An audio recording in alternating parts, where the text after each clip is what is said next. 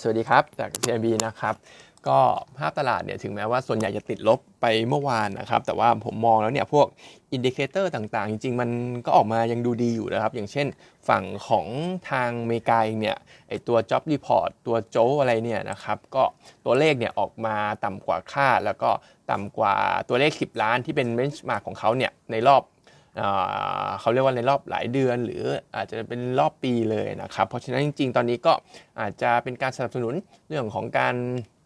เมนเทนการขึ้นดอกเบี้ยของเฟดก็เป็นไปได้นะครับ ในขณะที่ Wix Index ดอลลาร์อินเด็กซ์เนี่ยทำเมื่อวานเหมือนจะเบรกโรตัวเองลงมาด้วย ค่าเงินบาทก็แข็งค่าขึ้นนะครับ เพราะฉะนั้นก็น่าจะยังเห็นเม็ดเงิน น่าจะยังไหลเข้าประเทศ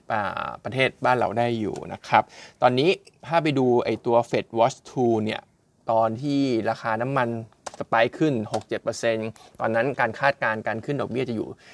25 basis point แต่ว่าณปัจจุบันหลังจากที่ตัวเลขโจเมื่อคืนออกเนี่ยก็ลงมาแค่ maintain แล้ว ตอนนี้ตอนนี้ trader เนี่ย price in ที่ maintain สำหรับเรื่องของการขึ้นดอกเบี้ยนะครับ เพราะฉะนั้นตอนนี้ก็ sentiment มองว่ายังส่งอยู่ แนวรับของตลาดเนี่ยผมมองว่าถ้าลงมาถึง 1580 จริงๆเนี่ยก็เป็นจังหวะเข้ามาซื้อทยอยอ่าเป็น trading buy ได้อีกครั้งหนึ่งนะครับแล้วก็ ค่อยไปขายตอนมันทะลุพันหขึ้นไปประมาณนั้นนะครับ ถ้า 1580 จริงก็น่าจะซื้อได้นะครับ ในขณะที่อื่นๆก็อาจจะมีข่าวอย่างเช่น พวกสถานการณ์ของรัสเซียยูเครนเนี่ยก็เหมือนจะอาจจะตึงขึ้นนะครับ เพราะว่าเมื่อวานเนี่ยฟินแลนด์เขาก็ประกาศเข้าร่วมนาโตอย่างเป็นทางการนะครับ ซึ่งอันนี้น่าจะทำให้รัสเซียโกรธอยู่เหมือนกัน อันนี้ผมเดานะครับ เพราะว่าทางฟินแลนด์เนี่ยเป็นประเทศยุโรปที่มีพรมแดนติดกับทางรัสเซียเนี่ยยาวที่สุดในยุโรปแล้วนะครับ แล้วก็ ตัวเขาเองถึงแม้จะไม่ได้ใกล้ใกล้กับมอสโกที่สุด แต่เขาก็ใกล้กับเมืองรองอย่างเซนต์ปีเตอร์เบิร์กด้วยสำหรับตัวฟินแลนด์นะครับเพราะฉะนั้นรัสเซียก็คงไม่พอใจแหละสำหรับเรื่องนี้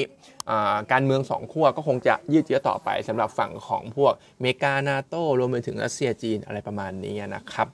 ส่วนในบ้านเราเองเนี่ยก็อาจจะมี BEM นะครับให้เป้าผู้โดยสาร BEM นะครับ BEMรถไฟฟ้าใต้ดินเนี่ยให้เป้าผู้โดยสารเอเวอเรสในปีนี้ 420,000 คนต่อวันนะครับ ซึ่งก็สูงกว่าช่วง p ีโควิดเลเวลด้วยสำหรับเป้าตัวนี้ ก็ถามว่าเป็นไปได้ไหมก็มีความเป็นไปได้ เพราะว่าตอนนี้มันครบ loop แล้วสำหรับสายสีน้ำเงินนะครับ เพราะฉะนั้น traffic ก็น่าจะมีมากขึ้น ridership น่าจะมีมากขึ้น ซึ่งจริง ๆ อาทิตย์ที่แล้วเนี่ยผมก็จริงๆผมใช้รถไฟฟ้านะครับ ก็โอ้โหคนก็เริ่มแน่นมากแล้ว ก็ต้องยืนติดประตูแล้วนะครับ เพราะฉะนั้นตอนนี้รถไฟฟ้าก็ไอ้พวกรถไฟฟ้าบนดินใต้ดินก็น่าจะ traffic เนี่ยก็น่าจะกลับมาดีเหมือนปี 2019 เป็นอย่างน้อยนะครับตัวนี้ target price เนี่ยคร่าวๆ consensus ให้ไว้ประมาณ 11 บาทสำหรับตัว BEM นะครับ ส่วนอีกตัวหนึ่งที่น่าสนใจก็ PRTR นะครับ อันนี้เป็นอัปเดตแล้วกันก็เห็นหน้าข่าวว่ามีนักลงทุนรายใหญ่ 2 คน น่าจะเป็นคุณหมอพงศักดิ์นะครับ แล้วก็คุณบอยท่าพระจันทร์เนี่ยเข้าไปเก็บหุ้น ติดในรายชื่อผู้ถือหุ้น 10 อันดับแรกด้วยนะครับ เพราะฉะนั้นก็อาจจะมีแรงเก็งกำไรเข้ามา อย่างที่เห็นได้เมื่อวานเนี่ยตอนแรกมันบวกไปค่อนข้างเยอะ บวกไป 7-8%เลยสำหรับตัวหุ้นแต่ท้ายที่สุดเนี่ยปรับตัวลงมาเกือบแฟดนะครับแต่ก็จริงๆก็ก็คงเก็งกำไรกันได้แหละเดี๋ยวเดี๋ยวจากนี้หุ้นเนี่ยก็น่าจะมีโมเมนตัมเข้ามาสำหรับตัวนี้นะครับ ส่วนอีกอันนึงตัวของเมเจอร์นะครับมีข่าวอาจจะมีข่าวเล็กน้อยหน่อยก็คือตัวของเมเจอร์เนี่ยไซน์ MOU กับทาง ITC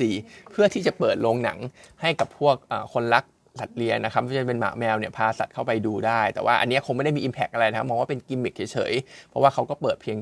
implement แค่ไม่กี่โรงเท่านั้น ไม่กี่แห่งเท่านั้นเอง ไม่กี่สาขาเท่านั้นเองนะครับแต่ว่าตัวเมเจอร์เองเนี่ยจริงๆ ถ้าจะถามว่า trading buy ได้ไหมผมก็มองว่าอาจจะได้นะครับแต่ว่าไม่ใช่ถือยาวสำหรับเมเจอร์เป็นเป็นการ trading ละกันก็ ถ้ามองตอนนี้มันก็เหมือนมีสัญญาณ bullish divergence เหมือนกันเพราะราคาหุ้นมันก็ลงมาตลอดนะครับตอนนี้ก็เหมือนแรงขายเนี่ยจะชะลอลงแล้วเพราะฉะนั้นก็ถ้าจะเล่น trading buy ตัวนี้ก็มองว่าทำได้ ซึ่งราคา target ของ consensus เนี่ยเขาก็อยู่สักประมาณ 20 บาทด้วย เพราะฉะนั้นมันก็ ยังพอมี upside แหละสำหรับตัวเมเจอร์นะครับ ซึ่งโปรแกรมหนังในช่วงของ quarter สองที่น่าสนใจก็มีเยอะเหมือนกันนะครับ ไม่ว่าจะเป็นของ Marvel Guardian of Galaxy นะครับ ของทาง DC เนี่ยก็มี The Flash ด้วย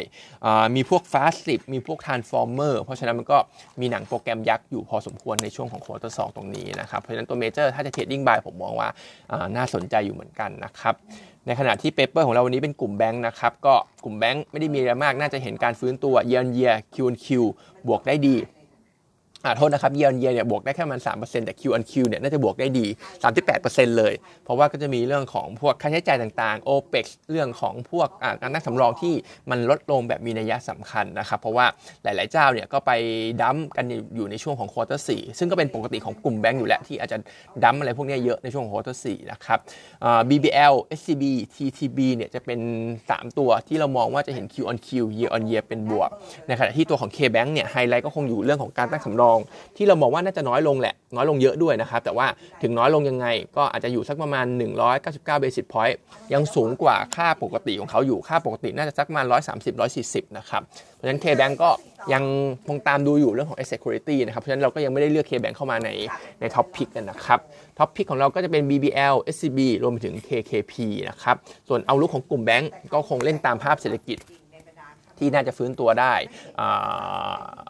มอนิเตอร์เรื่องของ asset quality รวมไปถึงเรื่องของ NIM น่าจะขยายตัวได้ต่อนะครับ เพราะว่าเรายังคาดการว่าทาง BOT เนี่ยจะขึ้นดอกเบี้ยอีกสักหนึ่งครั้งนะครับ overall กลุ่มแบงก์เหมือนเดิมครับ top pick BBL SCB แล้วก็ KKP นะครับ